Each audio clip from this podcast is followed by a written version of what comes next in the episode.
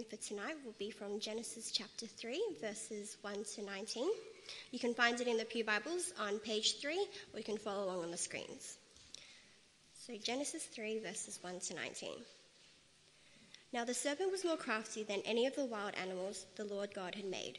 He said to the woman, Did God really say you must not eat from any tree in the garden? The woman said to the serpent, We may eat fruit from the trees in the garden.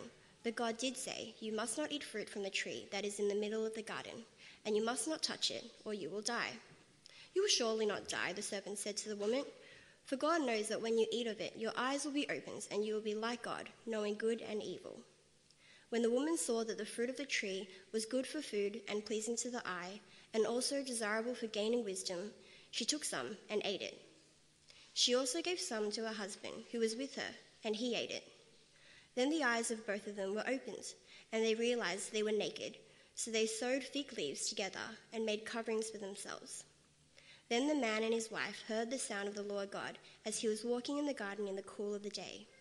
And they hid from the Lord God among the trees of the garden. But the Lord God called to the man, Where are you? He answered, I heard you in the garden, and I was afraid, because I was naked, so I hid. And he said, Who told you that you were naked? Have you eaten from the tree that I commanded you not to eat from? The man said, The woman you put, me, put here with me, she gave me some fruit from the tree, and I ate it. Then the Lord God said to the woman, What is this you have done? The woman said, The serpent deceived me, and I ate it. So the Lord God said to the serpent, Because you have done this, cursed are you above all the livestock and all the wild animals. You will crawl on your belly, and you will eat dust all the days of your life and I'll put enmity between you and the woman, and between your offspring and hers. He will crush your head, and you will strike his heel. To the woman he said, I will greatly increase your pains in childbearing. With pain you will give birth to children.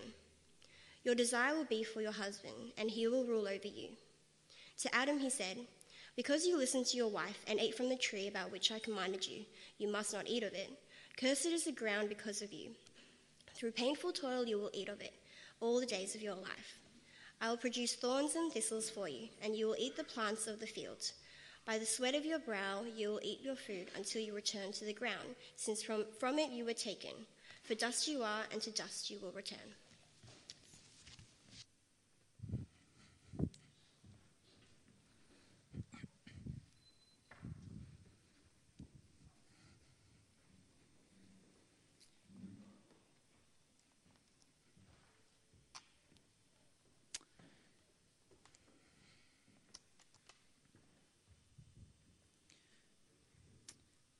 Friends, there is an outline. Uh, hopefully, you got one on the way in. That will help tonight. It's quite a detailed outline uh, as we think about this. Uh, it is the first talk of this series, The Whys of Relationships. Tonight, we're thinking about gender. Next week, we'll be thinking about marriage. And then after camp, we'll be thinking about sex. And the rest of it's in the newsletter, so you can see what's coming up. Uh, but we are talking about a sensitive topic, and we do need God to help us to speak appropriately, kindly, compassionately about this. Um, so let's uh, turn to God in prayer and also asking that He'll give us an open mind to hear what He has to say about this topic. So let's pray. Heavenly Father, we pray that as we think about this topic and think about what you have to say to us, that you might help us have an open mind to what you have to say, but also we pray that you might help us to speak and to behave and to act in grace and in love and in compassion as we think about these matters. We pray these things in Jesus' name. Amen.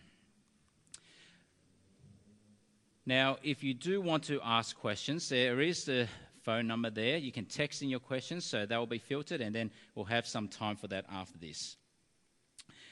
Now, I don't know about you, but the world that I grew up in, which is not too long ago, is vastly different to the world I see around us today when I grew up, it was, in a sense, quite uncomplicated. Uh, there were boys and girls, women and men, and it was just as simple as that. But the world in which we live today is really quite confused, especially when we come to think about gender identity. And now, in speaking about this topic, as we'll be thinking about tonight, I'm very consciously aware that this is very sensitive.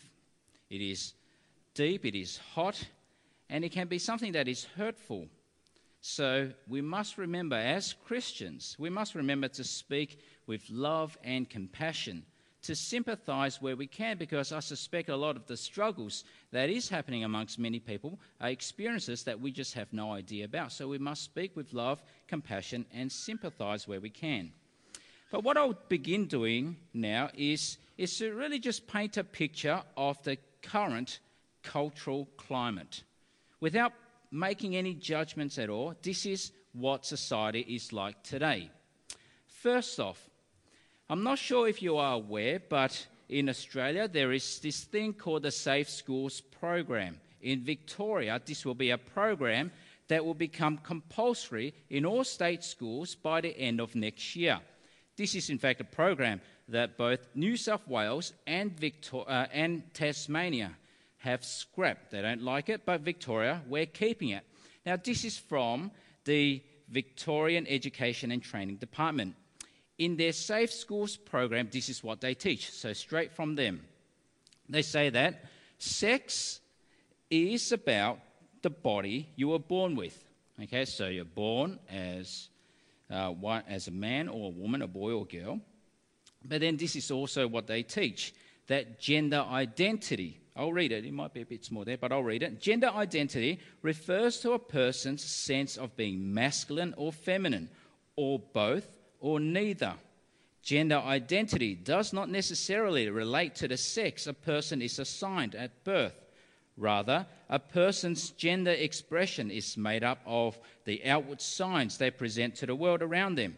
This could include their choice of name and preferred pronoun, which may include using no pronoun, their style of dress and appearance, and or their mannerism.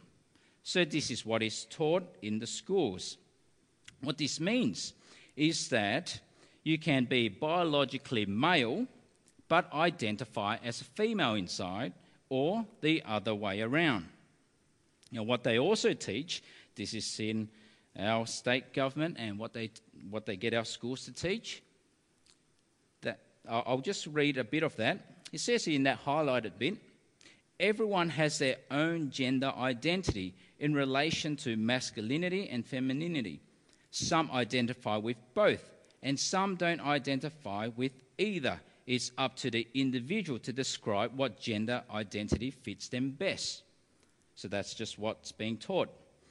What, what we also see here is that names are personal. Always use a person's preferred name. This can sometimes change, and you should use the one they ask you to. So, this is just what they, they're telling our. Uh, this is for high school, so what our high school kids are meant to do and how they are to behave.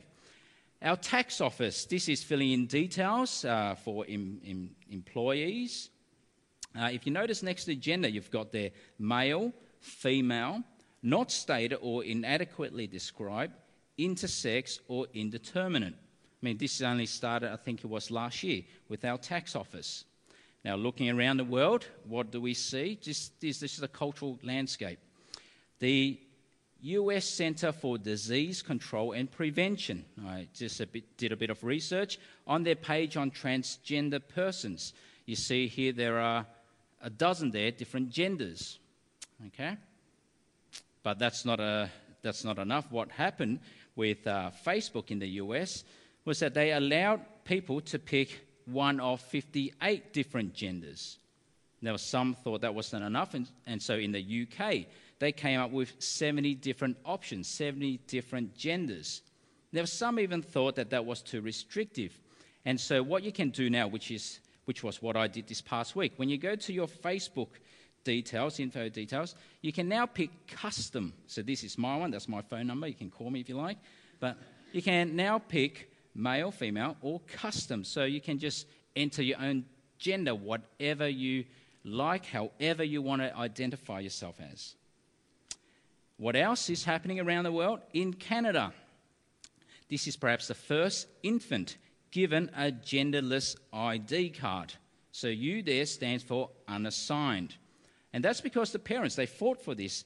They believed that this child should be free spirited and decide on the gender later on in life. Do you know that that was happening? In London, Transport bosses are banning the formal way of addressing audiences that ha- have been used for centuries. So no longer are staff or the recorded announcements uh, are they allowed to greet passengers as ladies and gentlemen. Rather, it has to be now, good morning, everyone. I wonder if you were aware of that. British banking company HSBC announced that it will be offering transgender and non binary clients more choice by introducing 10 new gender neutral pronouns. And so they've got all these new pronouns, and I actually don't know what they represent, but there's 10 new ones. Uh, what else also happened? Under Obama, when he was still president, he sent guidance to the US public schools to allow students to use toilets matching their gender identity, which means you might have male genitals, but because you identify as a female, you can use the female toilets. That was passed by Obama as a guidance to the schools, but that was just recently revoked by the Trump government. Now, that's just to paint the landscape for you to see this is, in fact, what society is like and how it's progressing. Now, whether you believe it or not, whether you agree with it or not, what is being pushed or what is being taught is that this is the reality and that this is fact. It's widely accepted that gender is fluid.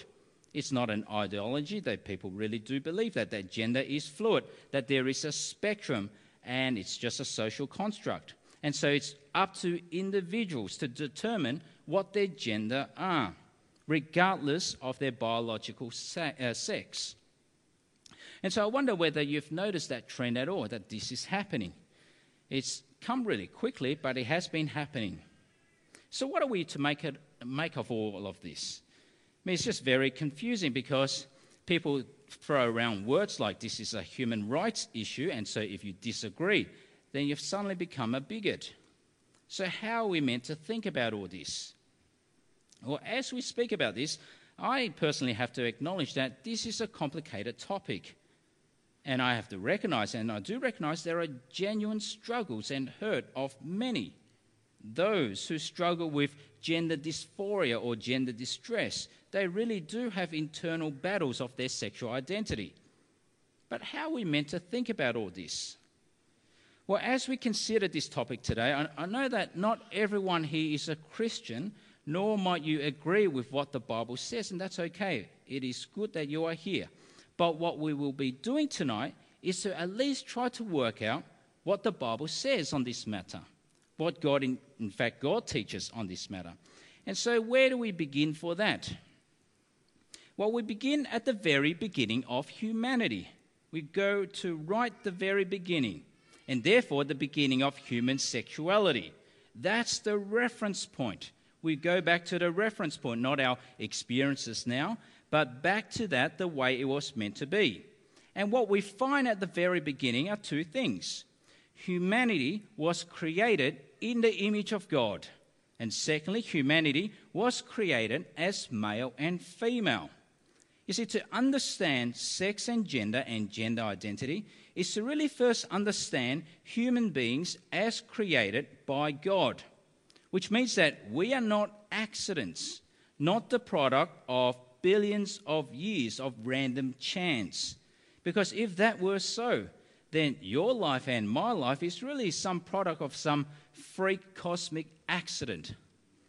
But the Bible says that's not the case.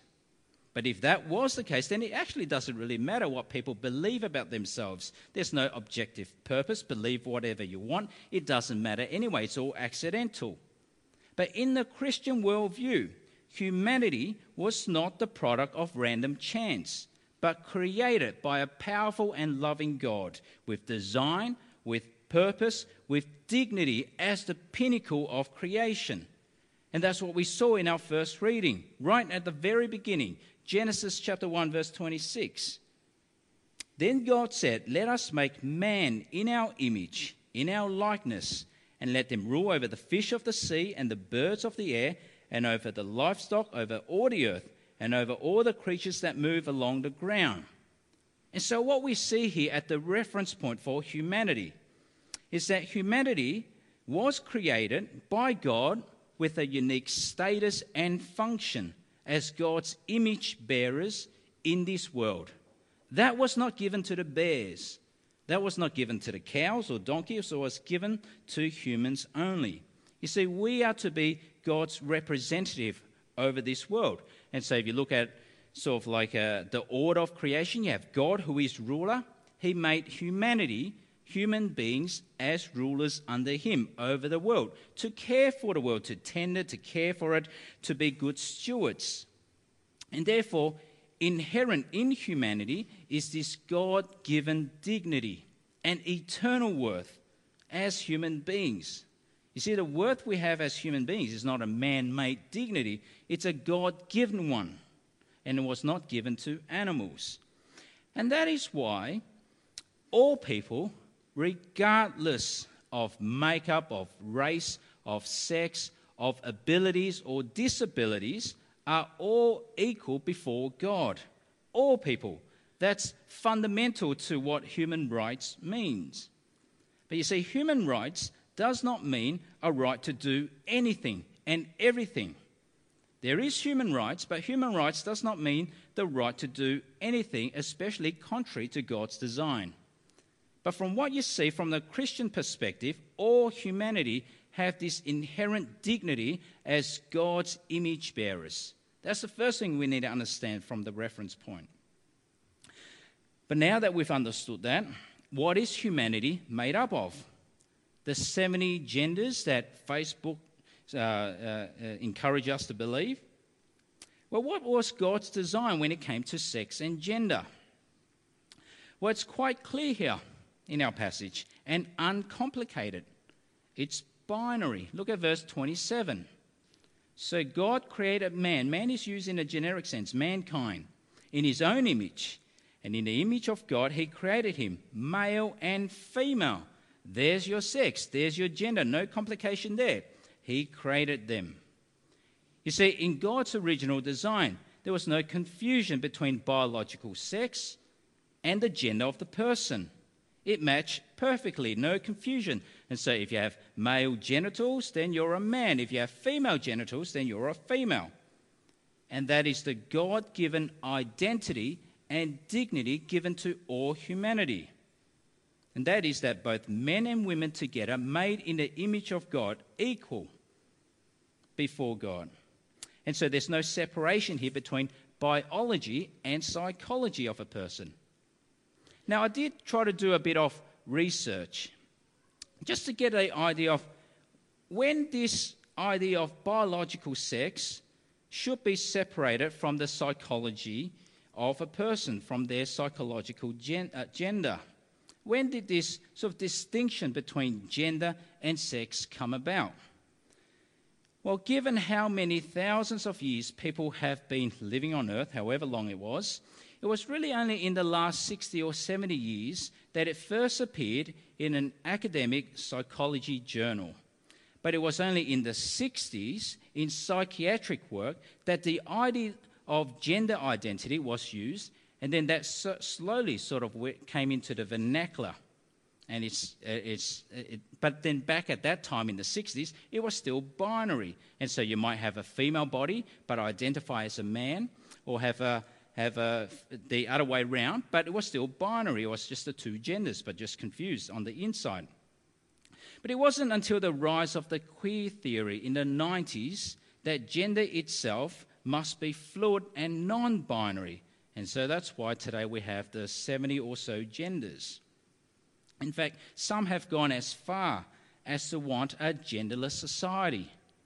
Now, this lady, uh, Judith Lorber, a professor of women's studies, has written about degendering of the social world. She said this When we no longer ask, boy or girl, in order to start gendering an infant, when the information is as irrelevant as the color of a child's eyes, only then will men and women be socially interchangeable and really equal.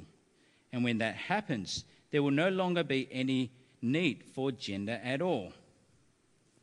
Now, have you thought about how this is the way society is moving? And so notice there how this has come into what we have in the world today.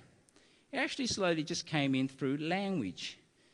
The way we use language, the way we define words, start introducing words like gender identity, gender diversity, give definitions to it, and slowly it becomes normalized as though it's fact.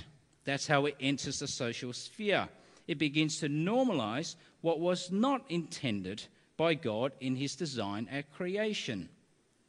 Now, we must also remember and say that the struggles of transgender people, those who experience gender uh, dysphoria, that, that really has already been around for, for as long as humanity has been around. But it wasn't until recently that it began to be celebrated as new genders. And so God's design at creation, it was unambiguous. Men and women equal in worth and value and dignity as God's image bearers, but yet distinct, different. It is binary, but yet it is stable. And this is, in fact, what we know biologically, scientifically. At birth, what happens? A child's sex is determined by examining the external genitalia. Doctors don't assign the sex as though this is a good day, so we'll call it a girl. This is a bad day, we'll call it. They don't get to do that. Sex declares itself in utero, and it is clearly evident when the baby is born, acknowledged at birth, and gender is associated with that biological sex. We know this genetically. Males, what chromosomes do they have? Anyone did biology? XY. Females have XX. Morphologically, males have testes, females have ovaries. Biochemically, males produce testosterone, females produce estrogen, and that changes the body shape. It grows hips or hair or whatever that might be, depending on the gender. You see, human sexuality, scientifically, it is binary by design.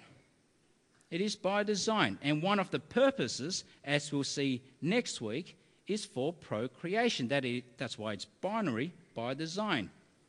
But more than that, there are other differences, biological differences. The male retina, you know, the thing in the eye, is thicker than a female's retina. What this means is that females can see more shades of colours than guys. Females can see pink and hot pink and pale pink and magenta. Guys, we just see red while men have better distance vision and depth perception. Men also have, depending on race, men also have more body hair than women do, especially on the chest. Now, I'm not sure if any ladies will complain about that. Men also tend to store excess fat around the belly. Women store it at other places the thighs and the rear. Not that anyone's noticing or caring about that. But there are also differences psychologically.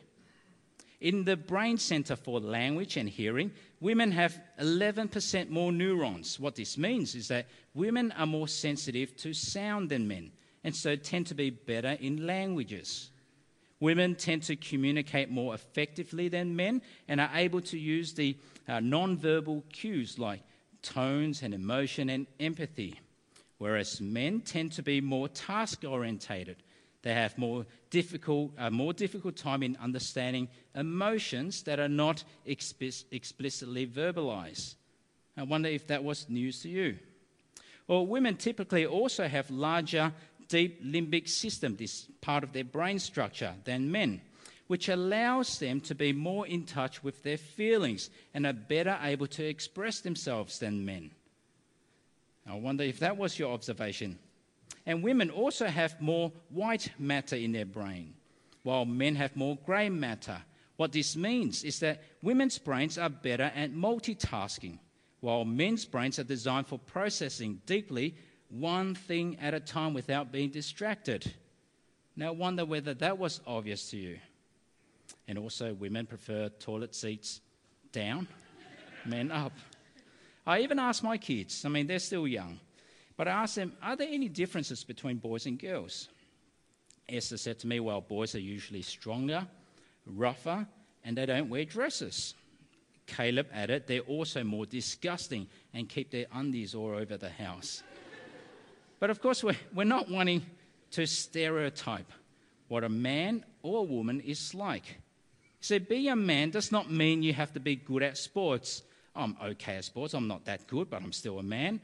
Being a man does not mean you have to hunt and kill. I've never killed anything intentionally, but I'm still a man.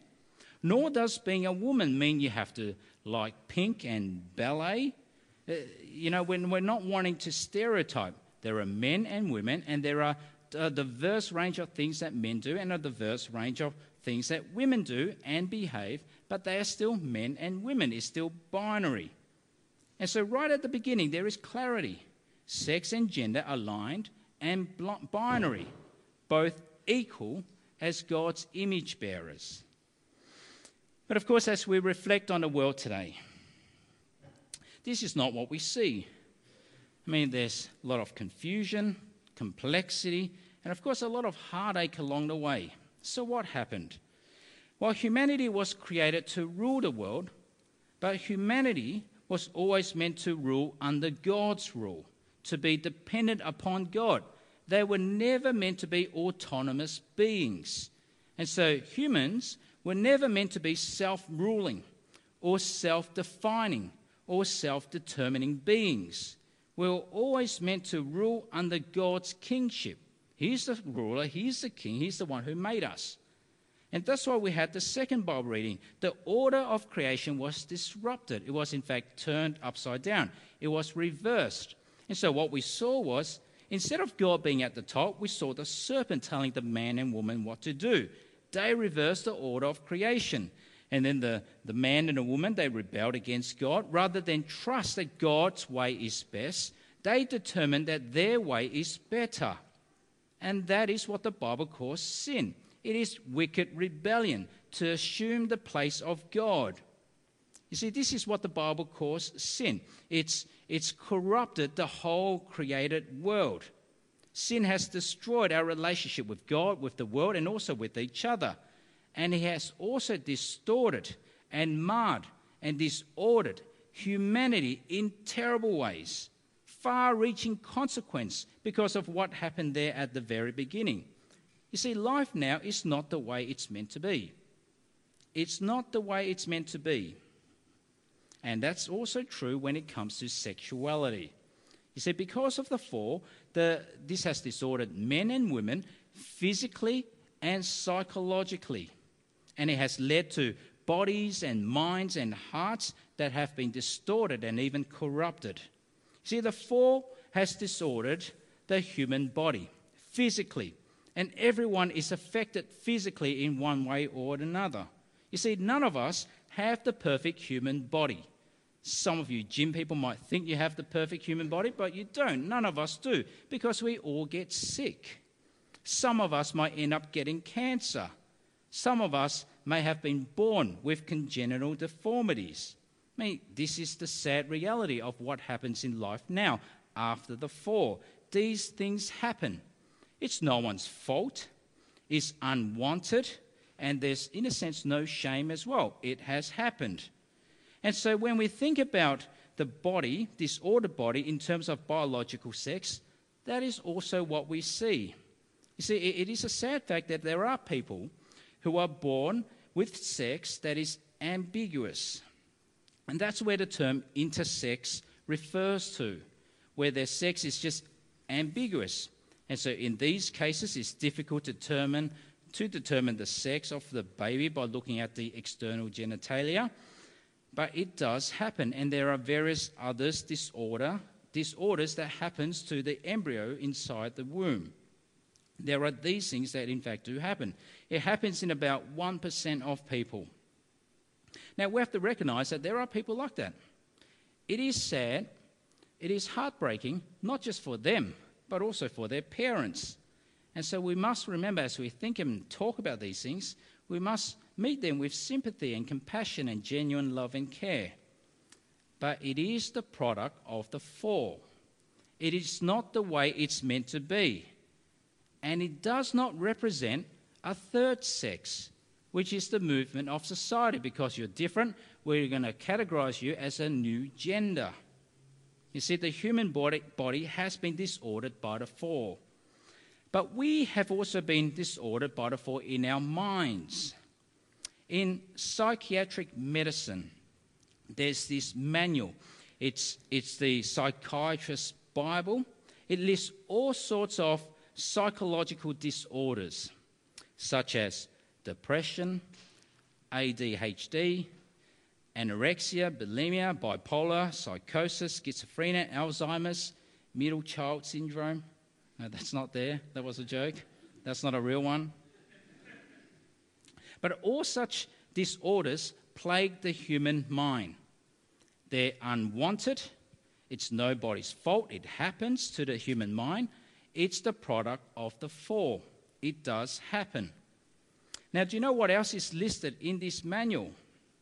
What else is listed is gender identity disorder. It is now called gender dysphoria.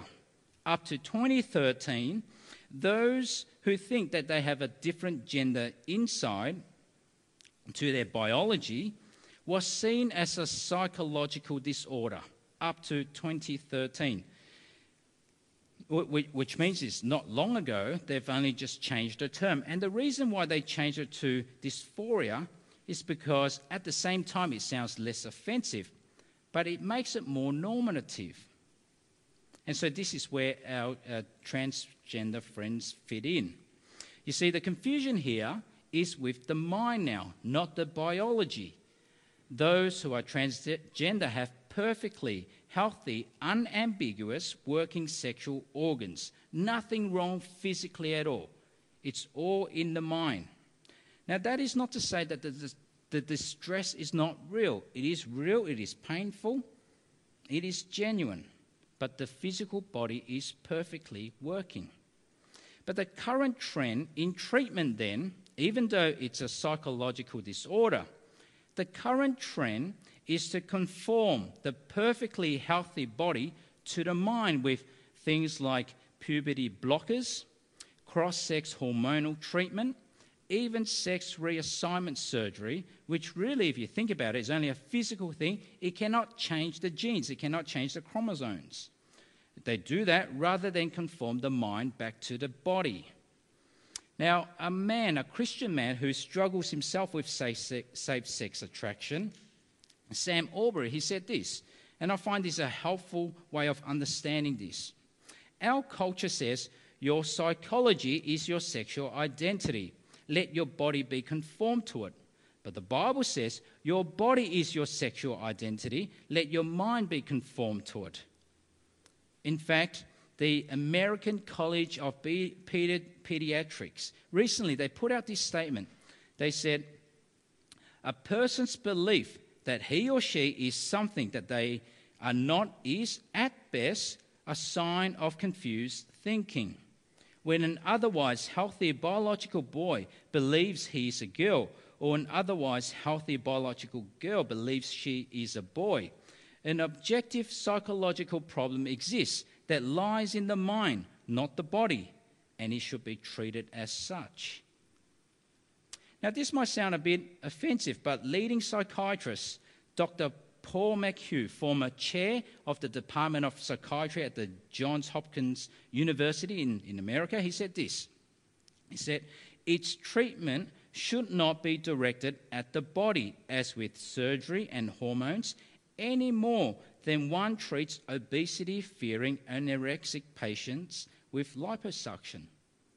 So you treat where the problem is. You don't fix everything around it to match with the problem. I mean, there was this other case of a civil rights activist, Rachel Dolezal. She identified inside as a black person, but she's clearly white. Her parents made known to her, You're a white person, European American parents. How do you treat that? Can you change the color of the skin? And so, what are we to make of all this?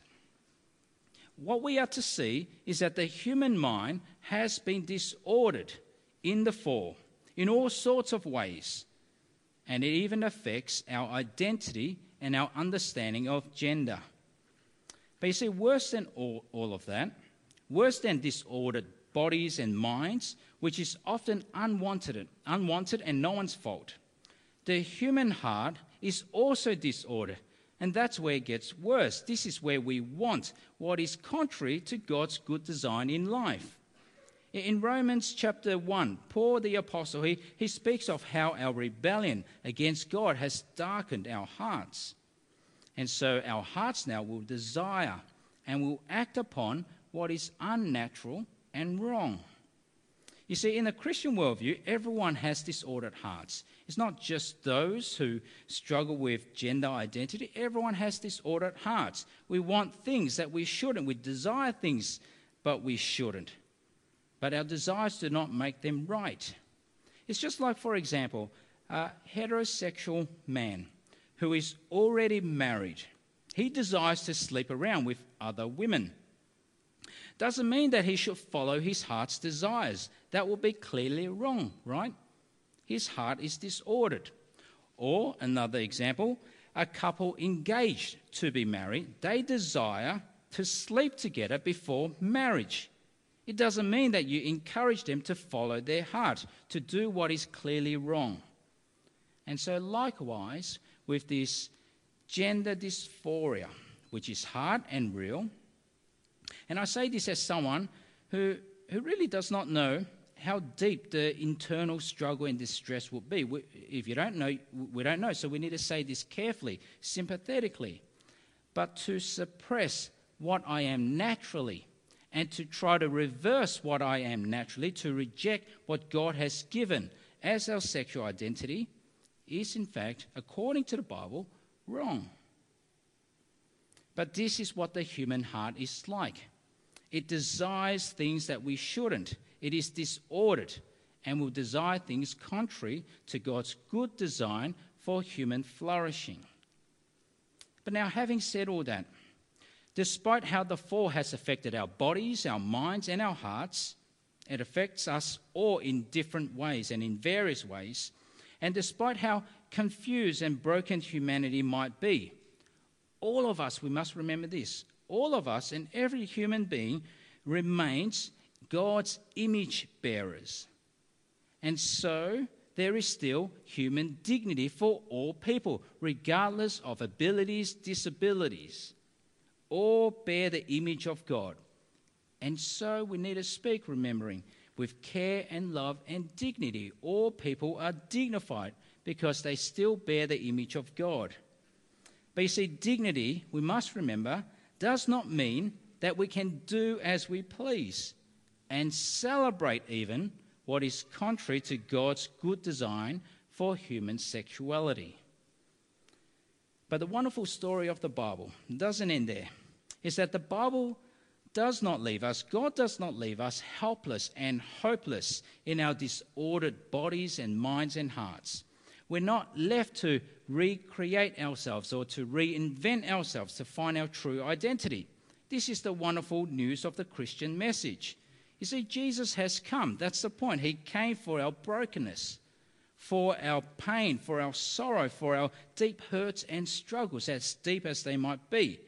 Jesus came so that we might be forgiven of all our faults and wrongs and brokenness and even sexual sins. It covers that. Jesus came so that we can be restored and redeemed and rescued and to be made into a new creation, to be granted lasting identity, a new lasting identity. You see, when Jesus came and lived the perfect life, died the death he did not deserve, and was raised back to life again, it was for broken people. And we must remember we are all broken, just like everyone else in this world. And that's why Jesus' wonderful invitation in Matthew Come to me, all you who are weary and burdened, and I will give you rest. Whatever it is you struggle with, come to Jesus. That is his invitation. And for those who do come, this is the offer that Jesus holds out to us, to everyone. In John, we read this to all who receive him, to those who believe in his name, he gave the right to become children of God. You see, for, for those of us who believe this, more than just being God's image bearers, that has dignity already. we're now brought into the family of God as his child. I mean, everyone has this deep longing and yearning to just belong.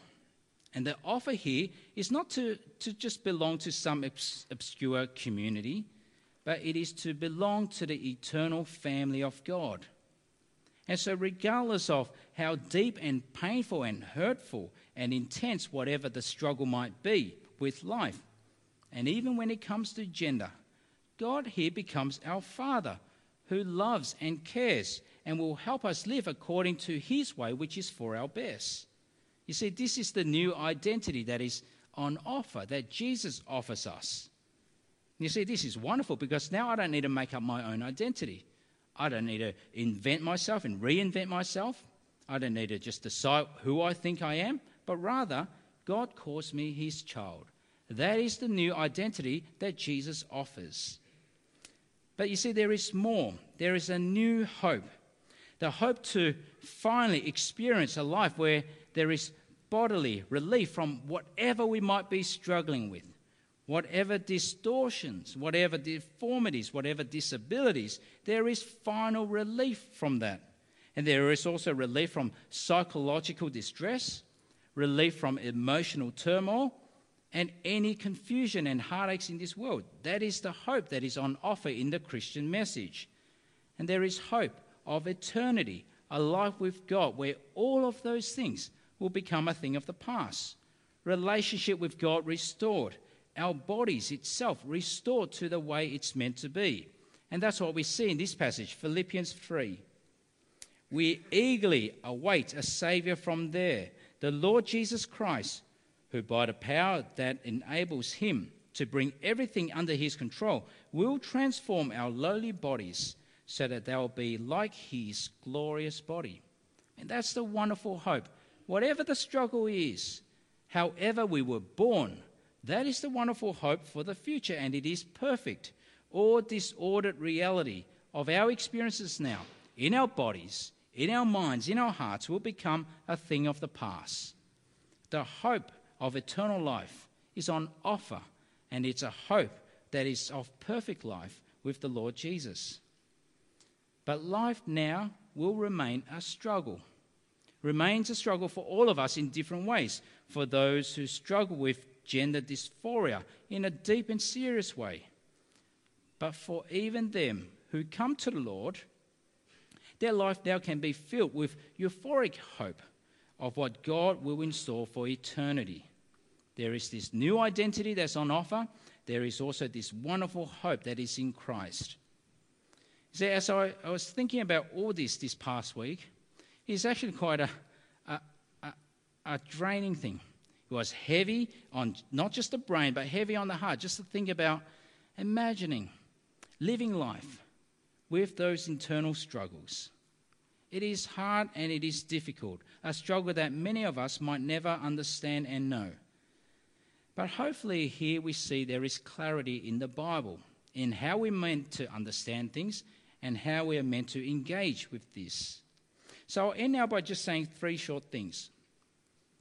Gender, sex is binary, as God has designed it, but there is freedom in that. God never asks us to reinvent ourselves to find our own identity and therefore find our own dignity, which can be just confusing, subjective, and also misplaced. Rather, here we acknowledge that God has made us in His image as man and woman, both in our sex and gender. And so there is wonderful, great freedom in that, it to be whom we were created to be. It's like you know, a fish wanting to be free means remaining in the water, not to jump out. We are free as we live the way we were made to be, knowing that my dignity will not diminish. And also knowing now with this new status as a child of God, that will be forever. So, firstly, gender, sex, binary, but it is free. We're also equal but different. Men and women are equal but different equal in worth, in dignity, in value before God, but different and distinct as sexual beings, and for good reason, reasons, as we'll see next week. And these are God given distinctions. for a purpose and a good purpose to be celebrated. And finally, in our discussions about these things, we must remember grace and compassion. Though we can't celebrate the dozens of new genders that people have thought up of, it is contrary to God's good design for human sexuality, and therefore we can't, in a sense, allow culture to dictate what God has designed as good. Even, in a sense, the best efforts of doctors cannot change the chromosomes. But even though we might be clear on that, we must always remember grace and compassion. That the God who extended grace and compassion to us, it must be also this grace and compassion we must extend to all people. And so, as we think about the church, people say all sorts of things about the church, but as we think about the church, the church must be a community for all struggling and broken people, and we are included in that. It must never turn anyone away. He must always welcome into this community. I mean, this must be the safest place for all people to come and to belong. We have to do that, and we have to mean to do that, because all people, just like us, need a Saviour. I mean, this has to be the culture of our church and all Christian churches, where everyone is welcomed, where our eyes won't be judging, but our hearts will always be loving, just as we've been loved. So hopefully there is clarity there on this sensitive, deep, real issue that we're facing today. We know what is right, we uphold it, but we live with grace and compassion. Let's pray. For John, you talked uh, at the start about safe schools. Um, if, when this comes into to law, how should Christian parents respond to this, particularly if they've got kids who are going to be exposed to these teachings? Yeah. Yeah, so that's a real question and a genuine question. You can actually find out online now whether your school has signed up to it, but by the end of next year, you really don't have any choice. And I think we need to be active as Christians and as parents because we're their primary trainers and teachers and disciple makers. So I'll be concerned, I'll be doing something, I'll be speaking to the school. Are you sure you know what you're teaching the children? And a lot of the things are really beyond their age that children, little primary school kids, and even secondary school kids are exposed to that they don't need to know. And also, it's actually a culture where it's teaching things that are really false. I mean, gender identity. I can decide what my gender is and I can change. I mean, that's not what the Bible teaches. So we need to stand up and say, this is really not good, not just for our kids, but really for the school community and the other kids. So I'd be, be active. Good. Um, if we know someone who appears to be one gender, but they want to be referred to as something other than what they appear to be, how should we as Christians um, address them? Um, yeah, that's, that's a, a very good question and a real question. I think as Christians, we must remember grace and compassion. So it comes from relationship. We want people to feel belong. You, you belong to, you can belong to us. You know, so I think you will we would initially use whatever pronouns or name they want to use. As we get to know them, we get to share with them what we, we think or what God teaches us as what is right and what is a better way to live. But I think initially, not knowing the person, you can't just be so harsh and say, No, I'm not going to call you that because I can't see that. You, you don't know their internal struggles. And for anyone to actually disclose this and to be public, they've gone through years of struggles. So we can't just on a whim say, No, I'm not going to do that for you. I think out of love and compassion, go with it, but hopefully they'll be won over by the gospel. Great. One last question Is it okay to give boys trucks and girls dolls? Is that okay? I, I don't think you need to give it, they'll just get it, generally. But um, yeah, so, so I think this plays to some stereotypes, and I think there's something we need to be careful of. Um, boys and men it is actually quite diverse. So, not all men kill and hunt, and some men dance and do ballet, but they are still men. So, there's quite a diversity. So, I think uh, acknowledging that, and everyone will have their differences, but we're just being clear it's still binary. You might act and behave differently, but you're still a boy, you're still a girl. Thanks, John. You might have more questions for John. I'll ask the musos